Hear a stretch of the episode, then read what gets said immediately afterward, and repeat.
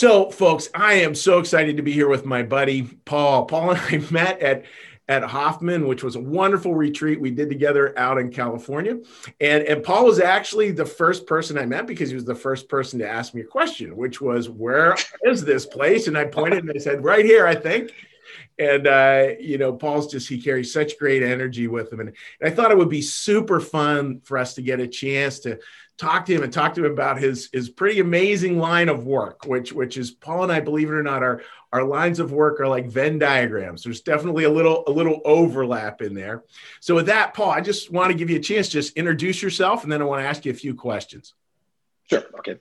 Well, thanks for having me. It's nice to see you again. I'm looking forward to looking forward to our chat. Um, I own a company. It's called West Memorials. We do custom headstones um, and memorials all over the country. So we work with families all over the country and all over the world um, to create unique headstones, something that's unusual, not like the traditional. And we also do mausoleums and veterans memorials and civic memorials, anything that requires um, some artistic ability or do something a little bit different. And in the memorialization field. So we have a website. People find us from all over the country and reach out to us, and we design um, memorials for their loved ones. That's great. So, so yeah. when when a family comes to you and and they they sit down, right? And I know some of the time you've even worked with people ha- before they've deceased. They want to put mm-hmm. something mm-hmm. together with you. Right. And, what are the kinds of things that you see families kind of thinking through, wondering about, talking to you about? What, what do you see there? Um, we first thing I, I try to get an idea of kind of where they are um, and would try to I try to engage them about talking about who who this person uh, was and not what happened. So so many times, of course, we're sad. We've lost somebody, um, and eventually we get to the conversation of hey, let's let's design something about how somebody lived and not what happened to them. Let's don't do an everlasting memorial to the worst day of our lives. Let's do a memorial that remembers all those days that led up to that day. So um, sometimes just getting someone um, to talk. And, and I think that's probably the difference with us. We don't open up a book and we don't open up, um, you know, pick, pick one out of the front yard that you like. We just say, you know what, I'm, why are you calling? I've lost my son. Well, tell me about him. Tell, tell me about your son. Mm-hmm. And that way I can get to know them and know the situation. And then we can start working on designs. My website's got a lot of different stuff on it and um, we'll usually start with did you see something on there that you liked? And that gives me an idea of what their tastes are what the type things that they like. Kind of the equivalent of sitting in someone's living room and seeing if they like contemporary or what their art is like.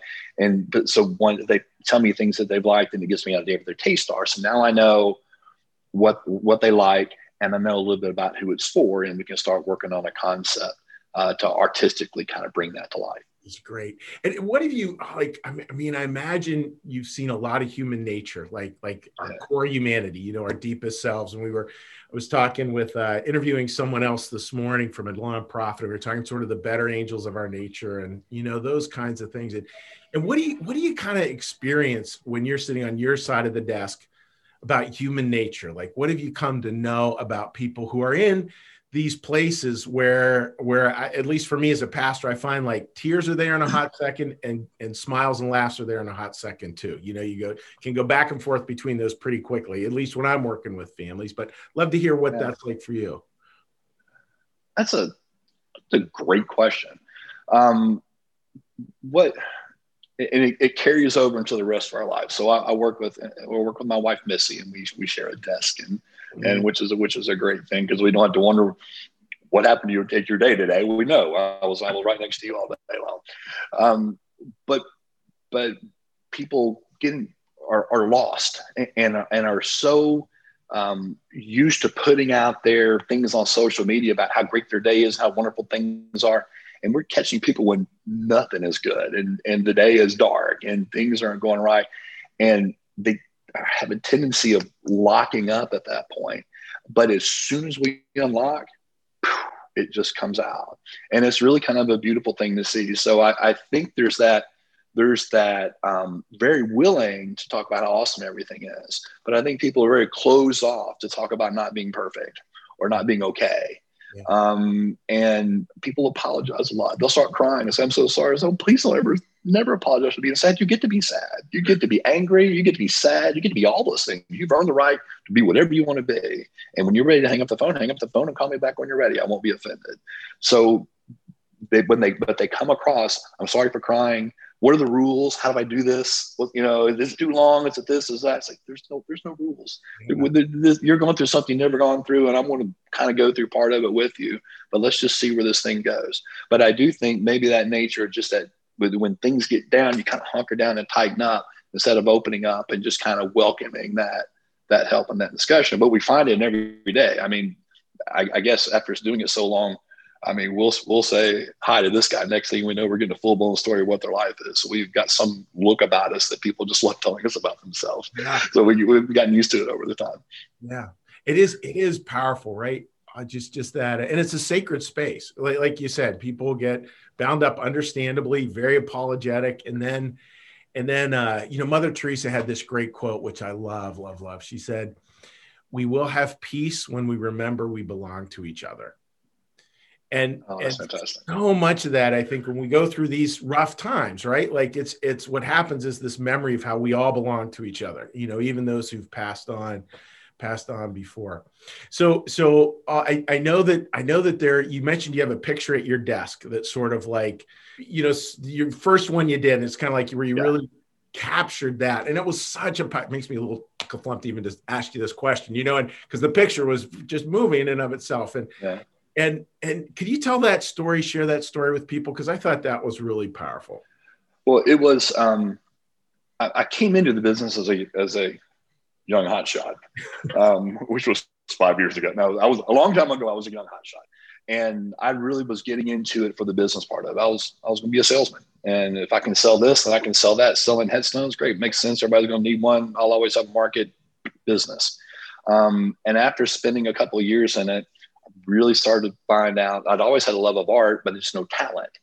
Um, and then as I studied it more, I figured I can kind of learn some of this stuff. You know, you don't have to be born with it. You can you can get good later on. Jordan wasn't born with a jump shot; he worked on it. Um, so we worked on that stuff over time, and I would bring families in and I would talk to them about what they wanted. And I would go to my boss and I would say, hey, boss, the Smith family and they want this and they want this. And he would take a piece of paper out and Google something really quick. He's like, here, go sell this. I was like, great. And I'm to go sell it.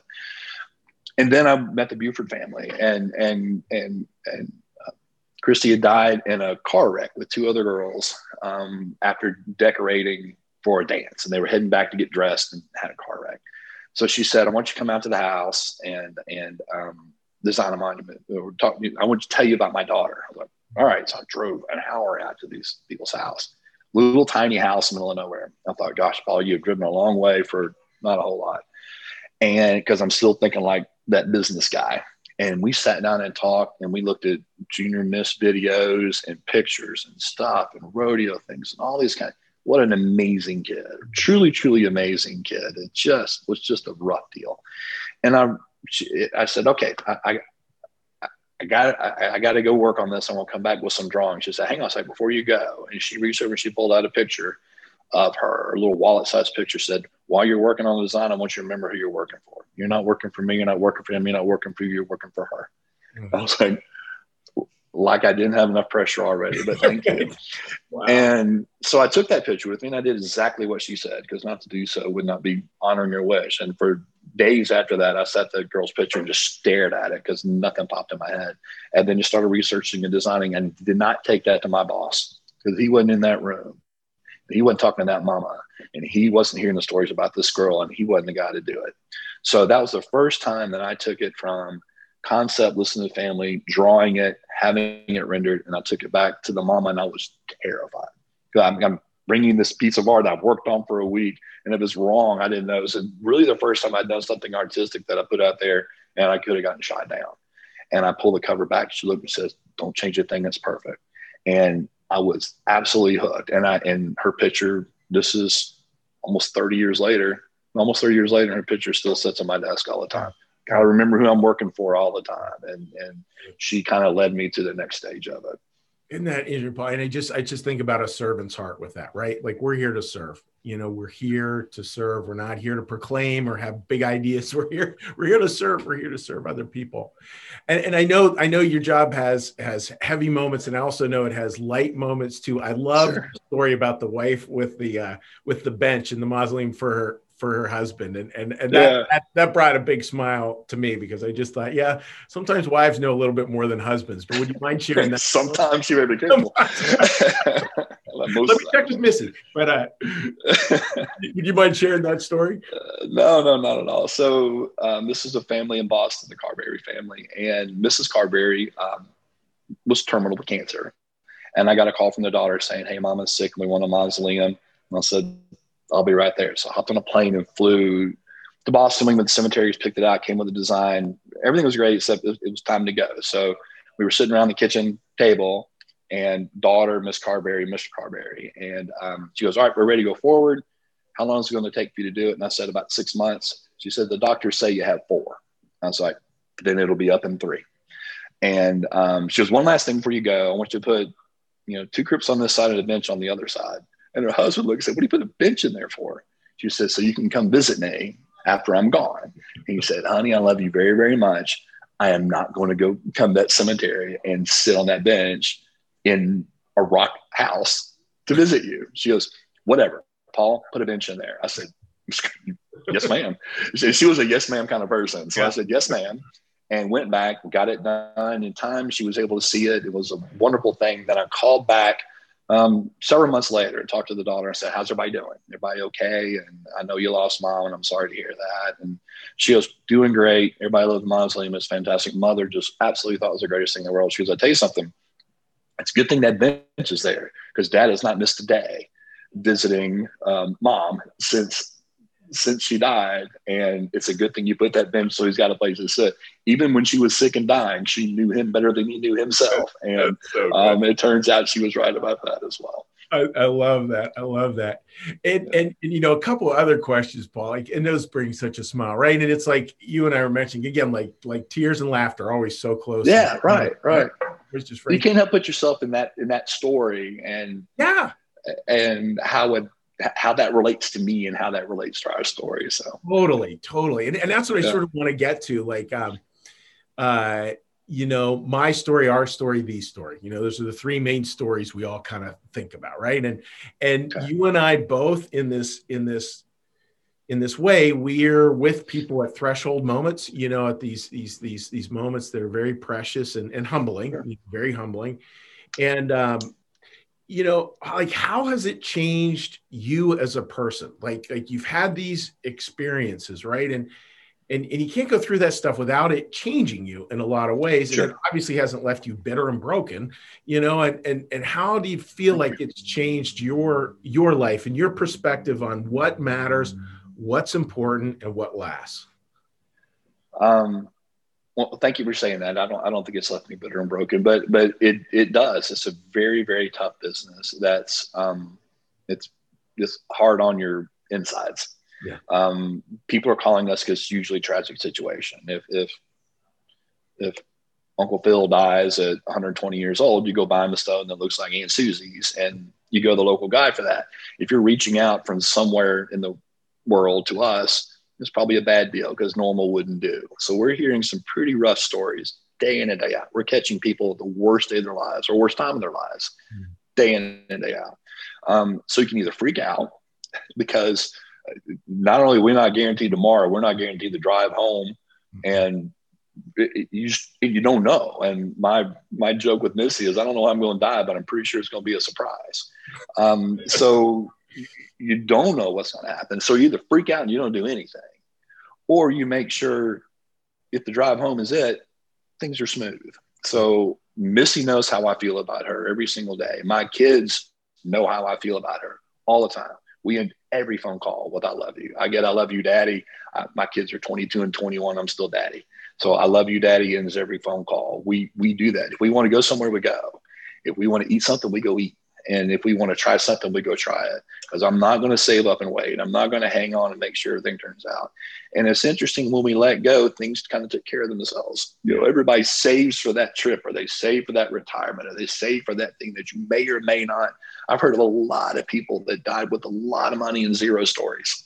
Right. Yeah. So, and and to us, we are very. It really, really brings us into the present. We we I right now is my time with you is the most important thing going. I'm going to spend my time with you, and then, I, then the next present moment will be the moment that I take care of at that time. So we tend we plan for the future. I'm not stupid. I want to make sure that I have a house in 20 years, but I'm, I'm also much more trusting of now and not so hung up with eventually it's going to be okay or if I fix on this or and I'm not so much worried about the extra 20 pounds I'm carrying around. It's okay. It's, you know, it's, it's, I've got me, I got my family, uh, we've got love. It's, it's all right. It's not that, whatever it is, it's not that big of a deal. And it gives us a sense of perspective. Um, you think you're having a bad day? I just talked to five people that had a day that would send shivers up and down your spine. You're not having a bad day. Um, you're having a difficult thing that's frustrating, but you're, you're not having a bad day. So when I really start getting frustrated with stuff, I go, you know what? I'm really not having a bad day. I really don't have any really big problems. That that person I just talked to that lost their son at seven, they're having problems. I'm not. I'm okay. It is it is fascinating too. All right, like that that I, I think about the whole urgent versus important, right? And urgent can kind of get so much of our attention, but then yes. there's these these first things first, right? And and we just and it always comes down to the present. Like how do we live absolutely in the moment? And give someone the grace of presence, of full presence, you know, in that moment. All right. So, Paul, I have to close on a crazy question that you have probably okay. been asked a hundred times. No, probably 200 times. All right. If you designed your own stone, what, what, what, would it, what would it be like? What would it be? Um, well, we have, and I get that question a lot, but have you designed yours and what does it look like? And, and the answer is no. And they say, why? Well, because I know how I dressed in the 70s and 80s. And I know my, my taste change over time. And I know things that I think the same reason I don't have a whole lot of tattoos because I, I don't trust my own judgment. and I know I'm a, I don't want anything too permanent. So, um, so we've talked about different things. Right now, the plan is that Missy and I are going to donate public art. Um, and the idea is um, when you were raised, your mom always said, wherever you go, make sure you leave it, make, leave the place cleaner than you found it, leave it more beautiful than you found it. Um, and we travel a lot, and that's part of our don't don't wait till someday. So we travel a lot. So we've been to a lot of places around the world. Um, so we want to leave some public art in our town and some other towns, and that's going to be my memorial. That that we think we we tell people we're the most prolific artists there are. We got we have art and art galleries all over, outdoor art galleries all over the world. Um, and we just kind of want to do that. That way people can look at the art. I'll dedicate in her honor and dedicate in my honor. We've left something more beautiful. Um, and this kind of the world will be that. But I could change my mind. I used to have a mullet too. So um, I may change that may change in the future. Right now, the plan is we'll donate public art and um, and that will be our memorial and what we'll leave behind. Oh boy, that's beautiful. That's beautiful. What a, mm-hmm. what a beautiful legacy that is. You know, it's like, like you were saying, like it captures so much who you are. I mean, that's and that's what we want to do. We want to, you know, get God makes all this unique, gives us a unique gift to give to the world, and and our job is to do that gift, you know, and live through it. So, Paul, I cannot thank you enough, my friend. That was wonderful stuff, and I, I look you. forward to putting this all together and sharing it with people. So, thank you so much. Well, my pleasure, and thank you for what you do, and and and what a thrill it was to see you. Thanks for thanks for the chat. I enjoyed it.